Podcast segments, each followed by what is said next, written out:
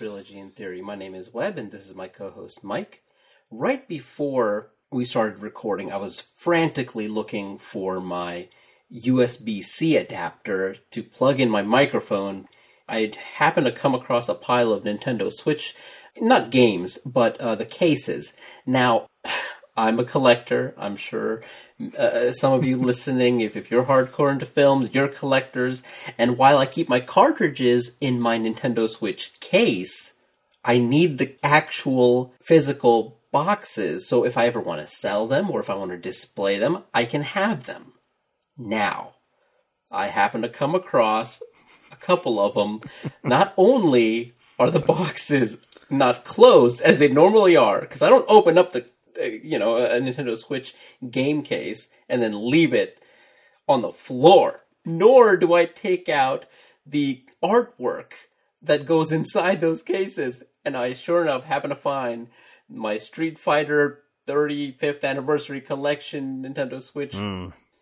uh, the case with the art taken out, it crumpled up in a corner, and I got so mad. Sounds like you have a little critic in your house that said, well, this is junk. No fighting allowed. No street fighting especially. And I quickly run down to my wife because I'm sure it happened on her watch. I've got the crumpled up artwork in one hand, the empty case in the other, and all I can muster out is, please watch her. Just please watch her. Yeah. Okay. So I have, well, actually my wife had an experience like that this week. Yeah. We got a new dog a few months ago and he's getting more and more comfortable in the house. So like when we first got him, he's, he's a pit bull. So we were kind of intimidated and he's a rescue. So we don't really know his criminal record. Uh, other than he intimidated someone enough to, to put him in, in dog prison. But he's been relatively chill. He doesn't... I'm trying to put it in like sports talk. He, he's like a, a draft prospect who has all the tools and like the physical stature. But they're like, if he could just figure out how to put all those tools together. If he could just... Because he's a wrecking ball of a dog. In that when he jumps uh, into your lap... He just sprawls with his all of his body weight going for your face, going for your chest. What I mean, it just he's just going to make the leap, and then whatever happens, happens. Like so, while it's not one to one, I could definitely see like sort of that childlike wonder in him, where it's like, wow, he just pick himself back up. Whereas I, as an old man, I'm like, man, that's going to hurt. Yeah, like you have to watch how you plant your your feet. You know, something may pop. So there have been some uh, incidents, not with any of my. Uh, he, he's not yet adept enough to open a Criterion case and then chew up the artwork, but he ha- he did knock over a lamp the other day. Uh, it was very upsetting uh, to my wife, and it's things like this. So, like you're talking about your Nintendo Switch cases, and she's talking about the, this lamp that is, is knocked over. Uh, this is, you know, this is going to be great leading into our Christmas month. We're not doing a Christmas story, but those were the thoughts that were running through both. Mine and my wife's head, where it's like she's cradling this broken lamp and this poor dog doesn't know what he's done. He's just like jumped off a chair and ran into it. When you're standing outside of, of the thing, when it's not your thing, it's really easy to be dismissive of them as just some sort of object. Like, so putting myself in your wife's shoes, it's like, well, you still have the games that you play. So those are fine, but there is a connection we make with physical things. And that's how I want to lead into kind of this trilogy, because there was like a very pointed reason that I picked this very unsuccessful podcast trilogy that no, no one is listening to this month. We'll, we'll blame the election. We'll go with that, uh, that, that people have more important matters to worry about. And maybe they'll come back to this, hopefully, and enjoy themselves. But I knew this was going to wrap up uh, two days before uh, Black Friday, one day before Thanksgiving. And this is sort of the kickoff of Christmas, like as a uh, you know an entire season of acquiring things, and usually things that we don't need, because gifts by their very nature are meant to be fun. Like, you know, not everyone's my dad, who's always asking for socks for Christmas, and when asked why, it's, he says because I could always use another pair of socks. I wear them every day. That's a very practical reason. So I wanted to have this trilogy because you and I, as collectors, and in particular you, Webb, because you have a... this is going to be like a podcast intervention of sorts, where I want to kind of put it subconsciously in your mind, where you have characters, whether they be tangible products, uh, physical spaces, like in Hearts Beat Loud, or or even uh, a marriage, uh, a best friend, in Ghost World, a marriage and Everything Must Go, uh, and a, a loved one that's deceased in Hearts Beat Loud. It's all about people having to let things go and take that next step forward. So a little more serious than Nintendo Switch cases, but I want... I also don't want to be dismissive of that, because I saw, you know, how upset my wife was, where she's like, you know, these, these things that we buy that take up like our physical space, they do become part of your, your home and an extension of yourself. You've surrounded yourself with something that you love. And so that's, that's going to be my first question to you. Do you think these three work sort of in concert as a trilogy of people that are successfully able to let things go and move forward? We know you hate Ghost World. I think that's also the blame for the numbers, because you came out of the gate saying this movie stinks. No, that's not what I said at all. It's only the impression that I gave. But that's what I wanted to start with, with our, our wonderful poor Seymour. Uh, he he doesn't ultimately take that next step forward. He's still very, even though he's very aware of himself, and the problem, and where he talks about, he's like, I don't, I wouldn't want to know somebody like me. The old Woody Allen quote, I'd never want to be a part of a club that would allow someone like me as a member. And so I feel like that's where he is. And, and now uh, he, no one does. You know? No one wants to be in that club.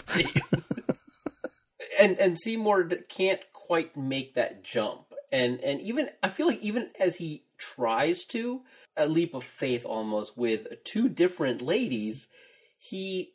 finds himself in a worse position than he did before all of this. It is interesting, because if you go back and listen, which a lot of you haven't, I'm chiding you right now on our Ghost World episode, you and I spent a lot of time talking about poor Seymour, when really the film is about these two girls and what they let go. And he, unfortunately, he he is an innocent, I guess innocent maybe is stretching it, but he is a bystander Uh, who is steamrolled uh, over in this young girl's quest uh, to figure out what her next step is. And I think we're all thankful that uh, this doesn't turn into, you know, a Woody Allen type situation where he, poor Seymour is the obvious next step for a, a recent high school graduate. Yeah. Um, well, if you want to, you, you're right. We did spend a lot of time on Seymour, and we are, I think, even now. I guess that's because who we kind of gravitate towards. I mean, it's good that I guess we can't identify with this teenage girl. It's probably, I guess, healthy, but from where she's coming from, I guess what she needs to let go are all these notions that somebody has the correct plan for her. Only she really does. And it's a good thing that she's kind of paving her own way. She doesn't think that plan A, B, or C of the the, the things that she's seen over the years, like, she doesn't have to pick any specific one. She can kind of forge her own path, and I think that's very important. So she does ultimately have to let go of these preconceptions. Oh, well, also in uh, Everything Must Go, Nick, we never actually meet the wife that's just left him. We just see the remnants of that relationship manifested through all the shit that he sort of collected and put in this house that they shared together. Um, and we actually, we don't, do we ever see him actually in the house itself? Or is it just the pool? Yeah, that's the only indoor scene I can recall. I don't think we ever see him inside that house. We, you know what's funny is we, I don't know if we see him inside any house. Because he does creep around, he's looking into other people's houses, and he can never physically get himself inside uh, a home, essentially. Because that's ultimately what he's missing. He's not missing a house. He's all, well, yes, he is. But he's more importantly missing a home. Another more abstract concept, I guess. Do you think he revels at all uh, in this film as being uh, the literal outsider again in the neighborhood? Because he has a sequence with Rebecca Hall where he says, you know, he says, I'm no different than the rest of you. It's just you all can physically see me out in this space. You can see all of my uh, flaws and missteps, like sort of put out um, as this kind of circus show, this this side act in their neighborhood.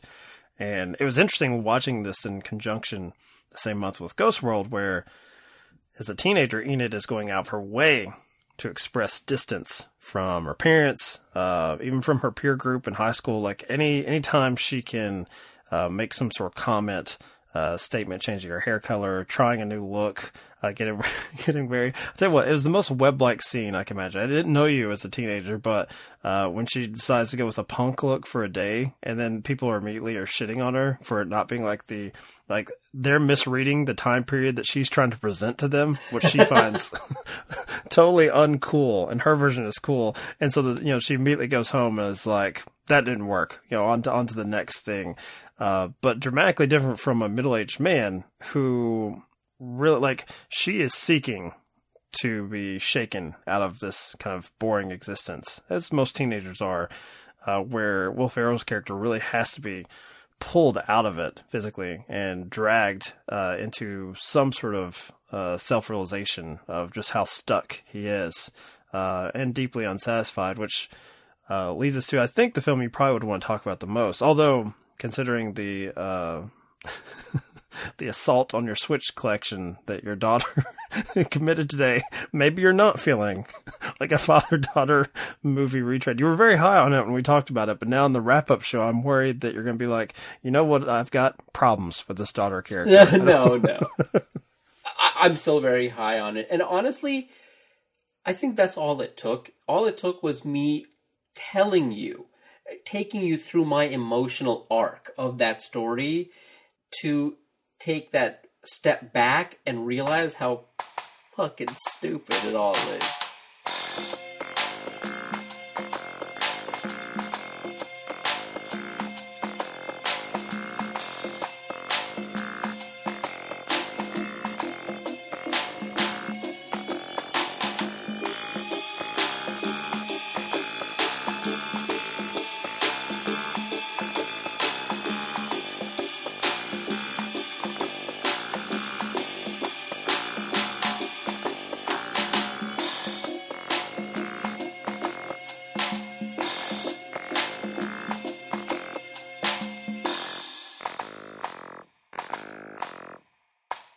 I thought that coming in, it felt like this was actually a pretty good combination of a trilogy, because what we're getting with the two different perspectives, uh, with with age and demographic and Ghost World and Everything Must Go, is combined into something far less cynical and, and bitter. And I don't think that Ghost World or Everything Must Go are generally cynical, bitter films, but certainly the two characters... Uh, can be uh, for long stretches. In particular, Will Ferrell's character in Everything Must Go, who is uh, he's not even a recovering alcoholic at the the point that we're seeing in the film. It's just maybe he's going to take the step to become that uh, someday. But Hearts Beat Loud, uh, they switch it, as we talked about in the episode, where the father is still the dreamer, and it's his teenage daughter that's the one that's bringing the practical side of this of this this band that is aptly titled. Uh, we are not a band, because I think that's her, her personal anthem to her father as a reminder. This is not a thing that we're doing, even though it's actually, actually happening. And because of that, because of the melding of the two different uh, viewpoints, it's perhaps the most healthiest look at letting some stuff uh, go and moving forward, uh, because you have someone doing it with you. Whereas uh, in the first two films, uh, they're pretty much characters who have to lose, they, they gain some other viewpoints, but for them to take the next step, they're going to have to do it alone. And in Hearts Beat Loud, that's not the case. It's actually father and daughter sharing two different views of basically how they can be a part of each other's world that is healthy, because there's some pushback. Like I said in that episode, they don't have that thing you do moment where They they go on the West Coast tour or anything. They don't have Tom Hanks and, and sunglasses coming and take them on a bus somewhere. But they do, you know, they do manage to continue to create things together. And that's definitely not the endings of the first two films. Actually, like, especially with Ghost World, we don't really even know uh, what's to become of Enid. I think it's because our protagonists for Ghost World and Everything Must Go, both of them are go. You're right. They're going through these emotional turmoils alone, and you've got that, like I like I mentioned in Hearts Beat Loud, that one event, the death of Sam's mom. That event affects both of them, I think, very differently, and they both are able to kind of go through that change together. And really, if you want to, if you want to tack on, like, you've got uh, the girlfriend character as well, and she helps overcome uh, the grief. And then you have uh, Nick Offerman's character, who has a couple. You know, you've got the Ted Danson, you've got the wonderful Toni Collette. So there are these odd safety nets for those characters. Whereas with Enid, she is extremely kind of isolated. Even her best friend is like kind of moving into her own path. And with Nick in Everything Must Go, he also doesn't really have anybody who he can share that trauma with. The, the, the alcoholism, the lack of a marriage, and literal lack of a house. Anyone knew he lashes out. The Rebecca Hall character is the next door neighbor, and he lashes out at her. He is, for the most part, uh, even though he comes around uh, to this kid who's helping him sell his possessions, mostly I would say the cantankerous old man who, like, kind of likes having a kid around that he can just spout off kind of his his rants uh, a little bit, or his a little bit of his bitterness can just uh, just wash over uh, this kid, because he knows that he's not got an equal that's going to push back on him, who's gone through adult problems.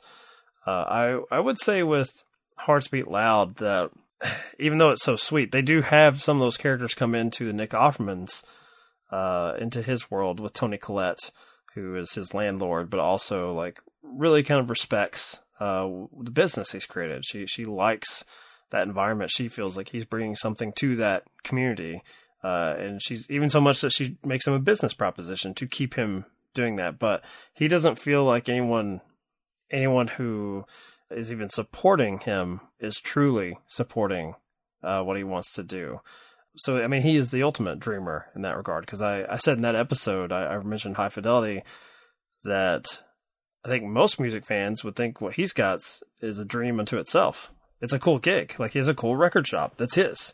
And, you know, when we, when we open the film, he can't, he still is obsessed with music, but he can't be bothered to engage the, the lone customer in the store. He would rather just be watching a YouTube video of someone else playing music, which, believe me, I understand. I've worked retail before and that would be nice too. But, you know, if you have a fellow music fan in there, maybe you'd like to talk to him. I, I don't know. Like, Uh, how, you know, Webb, you and I probably don't have that in our uh, respective uh, workplaces, where we can just launch into uh, this Will Ferrell movie from two thousand ten and expect anybody to... I, we can't expect any goddamn listeners to do the same either. They're killing us with this. I, I remember August of last year, I was telling everybody, I was like, you guys got to go see this movie, Parasite. It's so good. It's only playing in these specific areas, but it's worth going to see. You know, fast forward a month after uh, Parasite has won all those Oscars, and I get people asking me, hey, have you seen this movie, Parasite? And I'm just like, God damn it. So that's the kind of environment that I get in, because, yeah, um, it's just, it's hard to be ahead of the curve because nobody really cares.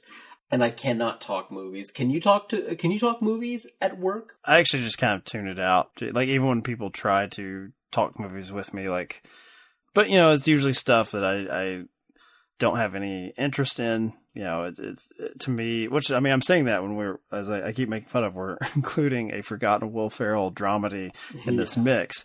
Um, But maybe my coworkers would get off their lazy asses and produce a podcast about their stuff. I, t- I would actually give that a listen. If they said, yeah. hey, I'm not going to talk to you about this straight to uh, uh, streaming movie that I watched uh, that has a bunch of no names, but I did produce a half hour conversation on it. If they just were that bold, yeah, I would I would give it a play. I don't know if I'd finish it, but I'd be like, all right, cool. You have to also kind of understand our mindset. And I, I'm very interested in looking back at these three films and looking at maybe the main characters and the things that they might be going through or what they're thinking about when they make certain decisions. I've been so upset that I can't make up my mind if I'm going to purchase Money Monster on Vudu or not. It's only five dollars. But I'm re- like, I've been stressing it all day. I think I'm just going to do it. Something that I always try to live my life by is you, you, you regret the things that you do. Don't regret the things you don't do. You know, I, I, I remember being introduced to that concept uh, in high school, and I, it always it stuck with me. So that's where we're coming from. That's how in love we are with what we do in our free time, that it kind of consumes us. And I'm I, I don't know if you you've been in that exact same situation, but I'm certain that that's the level of commitment that you have towards this, what other people might call hobby. And I really feel like it's more than that for us. I think with movies in particular, and I, I don't know where that, that started, you know, the practical side of it, especially if you'd ask my wife, is, um, yeah, maybe, maybe, maybe we should let uh, a lot of this stuff go, because there's far too many films that are still shrink wrapped that clearly you did not need at that moment. Uh, but it's, it's a comfort that, um, you know, I'm, I'm a fan of that, uh, of choice in that regard. That's, that's one thing that I like about the, the sort of streaming explosion, and also kind of scares me as far as, uh, you know, my younger brother, he'll watch a lot of movies, and I guess I, it would probably be fair to say that about my coworkers as well. You get a lot of, I'm sure you, you do as well, a lot of the, is it on Netflix? And if it's not on Netflix, then it doesn't exist, which kind of terrifies me. But I, I like, there's a comfort to me of being surrounded either in physical form or digital. If I have access to things that I can move, and you know, that's going back to the premise of the show, that I can move from, um, this, this teenage angst that I adore. And, uh, Terry, uh, I can't remember how we were, what we were calling him, Zwigoff or Zwigoff. I think Zwigoff is what we decided. I think we were trying to make him more villainous or, you know, heroic in some way. I can go back to Ghost World, and then, uh, that leads me to thinking about this forgotten Will Ferrell film. And then to top it all off, I want to go to this father-daughter love story, this shared love of music and creation. There's a comfort for me that all of these things, whether or not they're connected by uh, individual filmmakers or actors or not, that I can be surrounded by a mood. And I, I feel like more people probably lean this way, I hope, in music. I think historically that's been more common, that, that people like to just surround themselves with, with music at home and to move from one thing to the next based on their on their mood. I don't know if streaming has affected that in the same ways it has movies, but it, it does concern me uh, that people don't, I guess, don't treat the form like that. It's just whatever, whatever square is the, the newest one or yeah. is one of the four or five in the box. Uh, they watch, like, you know, the, some of the, the like the really trendy stuff, uh, like that Tiger King thing on Netflix earlier this year, which oh. feels like ages ago. Uh, you know, I, I've never, I've not seen one second of this, but I'm Same. aware that this was something that everyone talked about. That's the part of, and, you know, I started this conversation saying, hey, should Webb, should you and I check ourselves? Cause there's a lot of, a lot of Black Friday deals, mm-hmm. and goddammit, iTunes is having a, a massive sale right now, which thankfully you point out to me that one of the films we're featuring next month, uh, was four ninety-nine. So timely. Appreciate that, Apple. Uh, I'm not above it. But I've kind of come around, because at the start of this month, I thought this should just be a referendum on Webb and Mike and like needing less stuff, less clutter in their headspace, in their physical space. But now I'm wondering if we can justify it as like just a, a, a true sort of expression of just wanting to be in it. Like the things we love, we want to be surrounded by it. It's not just a passive, I don't want to think about things. Uh, the world is, is hectic and crazy, in particular this year. Uh, so just put on anything for two hours, just a screen that has moving images, and that's fine. Because uh, most of the conversations I have at work, have you seen this? I'm like, no, I've never heard of it. Was it any good? It was pretty good. That's the podcast. That's it. That was the podcast. And you know, right. maybe there's some people listening to this right now. They're like, you could, you could take some pointers from those guys. Brevity. Well, I think what's fascinating about Hearts Beat Loud is, unlike the previous two films of our trilogy this month, it's not just about, oh, these are the things that we love and maybe these are the things that we define us, but it's also, these are the things that we love and define us, and now we're going to enter that world and create something and kind of give back as either an homage or it has inspired us enough to create our own version of what we love. And that's why I think the end of that movie is so powerful, because even though she clearly did not want to be in a band, she doesn't think that this is what is healthy for her, and, and she wants those, you know, marketable skills. But she still ends up doing it because she knows how kind of meaningful it is ultimately. And its connection to her mother, and ultimately also connection to her father. And so I think that's a really great way to kind of end this trilogy. And and we're going on kind of our own little emotional arc uh, through this trilogy. And so the more I think about it, the more this really does work. I think Also, one of the things that you mentioned is choice. One of the most irksome things about Netflix and kind of any of these streaming services is somebody opens them up and like, oh, you know what? I want to watch this. And you type it in and it's not available. But you always get suggestions. Well, you might like this. So don't worry about what you want. Worry about what we have to offer and just stick with us. Don't worry about it. I mean, yeah, obviously they, they, they don't want to keep striking out with someone. Because yeah. the, the minute that puts that in their head, they're like, well, why the fuck do I pay fifteen dollars a month for this? They don't have anything. And certainly if you're talking about Netflix, uh, that is happening with uh, increasing regularity based on how it was when studios didn't care about streaming rights. Just give it yeah. to Netflix. Oh, it's just an extra check that we're accepting. But I, I know what you mean because it... Uh, oftentimes the algorithm is not that great, which I don't know. Maybe we get to, maybe we'll get an iTunes review where someone's like, uh, "Right back at you, Mike and Webb." like, like what what are these trilogies you're coming up with? But yeah, it is this weird, uh, fair and balanced. Not to get too political, uh, using their taglines or both sidesism of like, well, it's you know, it's all really the same thing. Like you're you're looking for uh, the Truman Show, uh, Liar Liar. Just as good. Right. Same thing. Like, same exact thing. It's got Jim Carrey. He's making a face. There you go. Uh, that is troubling.